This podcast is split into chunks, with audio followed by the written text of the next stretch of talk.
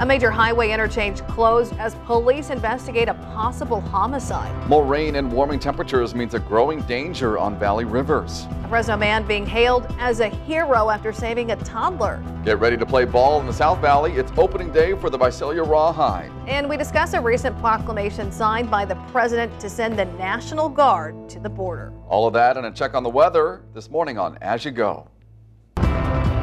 Welcome to Action News As You Go. Coming up right now. Good Thursday morning, everybody. It is April 5th, and we have a lot to talk about this morning. Yes, a lot of news to get to. We'll get to weather a little bit later, but let's start our stories of the day. The Highway 180 ramp eastbound at southbound 41 is closed for a highway patrol investigation. Now, officials telling us uh, one person has been found dead with an apparent gunshot wound in a vehicle on the ramp. A shot spotter call for the gunfire came in from that earlier area earlier this morning about 4 a.m. It's not known how the victim actually suffered the gunshot wound. If you use Highway 180 ramp eastbound from southbound 41, you'll need to find another route. More rain and gradually warming temperatures means a growing danger on the valley's rivers. Currently, the Merced River is flowing at 4,000 cubic feet per second. Officials say the number will climb as melting snow and storm runoff produce even more dangerous currents. A Central Fresno man being hailed as a hero this morning after helping to save a toddler who fell into a pool and nearly drowned. This happened last night at a home near Lucerne and Hedges. Police saying the 14 month old got out into the yard on her own. She then fell into a pool. Well, neighbor Eric Jones performed CPR on the little girl after hearing someone scream for help. Fresno police say that toddler was conscious when taken to the hospital. It's not known if the pool had proper fencing. Tony, this story, we just, our hearts are just, mm-hmm. you know, go out to this family. What a scary incident. It's one of my biggest fears is, uh, you know, one of my kids going into a pool. All it takes is a second for them to get out, and if there's not that proper fencing out there, they go in the water. And they go in there. And, and one thing, hearing from Eric Jones, you know, he said he jumped into action. How thankful that family is for Eric Jones. He jumps into action. Mm-hmm. He starts doing CPR on her, and he's just, you know, Lord, let us have a breath here. And, and, and, then that moment she took the breath, he said there was a lot of relief. So, mm-hmm.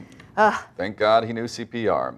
Well, baseball season's back in the South Valley. Thursday is opening day for the Visalia Rawhide. The Rawhide taking on Rancho Cucamonga at Recreation Park in Visalia for the first game of the season. It starts at 7 p.m. and tickets are still on sale. You can get yours online or at the ballpark. To see more about this, go to abc30.com. More cowboy cowbell, Tony. Cowbell. Gilbert was out there. It was, a, I think it's like the largest cowbell, well, at least on the West Coast, and it was very large. And, and it sounded more like a gong than it did, like a cowbell. It didn't sound like a cowbell. yeah, and lots of fun food options there, too. All right, we're going to take a quick break, but we'll be back in just a bit with our weather and our discussion of the morning.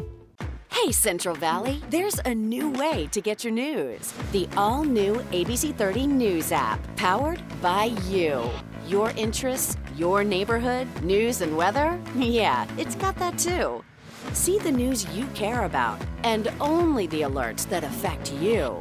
The ABC 30 News app. No other app does local like this. Search ABC 30 in your App Store. Welcome back. As you get going this Thursday, let's hear from Alina with how our weather is shaping up because we're expecting rain. Yeah, it's on the way, at least in the next 24 hours. So for today, we can still enjoy the dry and quiet weather out there that we have in store for us on this Thursday. Temperatures slightly cooler than previous days. will be in the upper 70s, close to 80 degrees here in the valley. Uh, foothill areas in the 70s with portions of the Sierra topping out between 50s and 60s later on. Now we're going to see those clouds increase by the afternoon and evening hours, and the showers start to arrive early Friday morning between about 4 to 7 a.m. in the North Valley, then stretching to Fresno and barely clipping the northern portion of Kings and Tulare counties already by 11, 12 p.m. on Friday. So it looks like we'll see it during midday, and then it starts to wind down, especially west of 99. More rainfall expected for the foothills and Sierra, mainly below 7,000 feet Friday afternoon and evening. And then it looks like we'll see the bulk of our uh, systems move in by tomorrow night into Saturday. So it looks like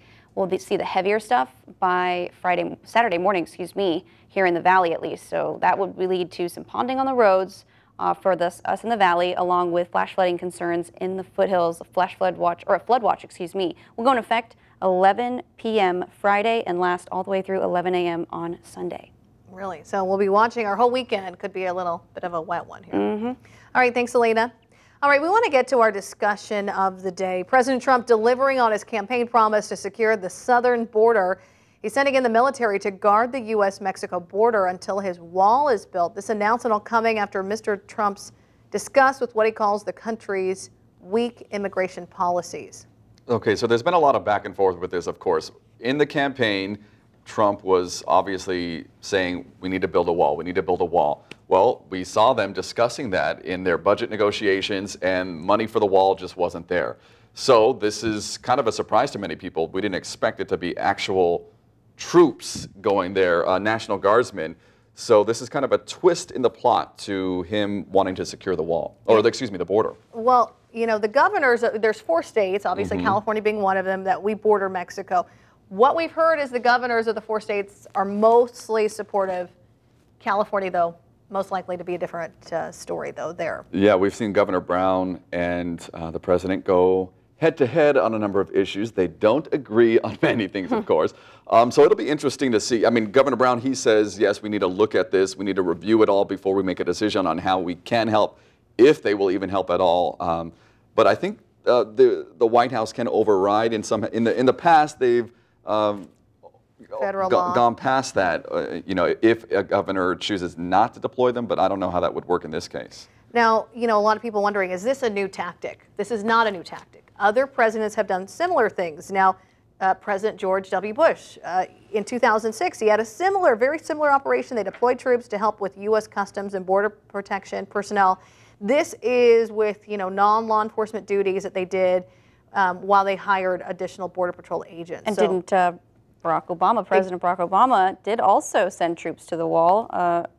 Basically, 1,200, or the border, excuse me, 1,200 troops in 2010 to beef up the efforts against drug smuggling and illegal immigration. So, I mean, as we mentioned, Both other parties. presidents. Yes, Both parties. Democratic and and, Republicans. yeah. Yeah, I, I, I haven't so far seen much backlash to this. I mean, of course, there's going to be controversy, but like, Yeah. I'm surprised there isn't like a huge effort to, you know, no to to this. stop it. Mm-hmm.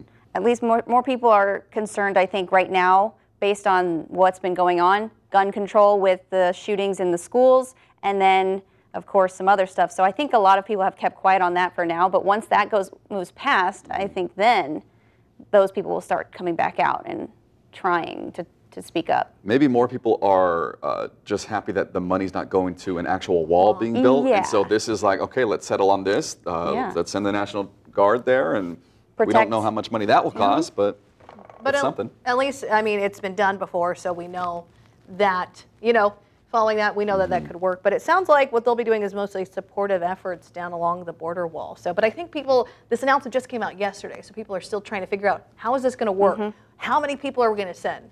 And what will they be doing exactly? Yeah, because my concern is if we've done it already before, doing it again for the third time. I mean, if it did it not work, that's what I don't understand. Because Well, I haven't been following it very closely. So I, I think anybody that's lived in a border city, and we're in California. I mean, I lived in a border city in San Diego.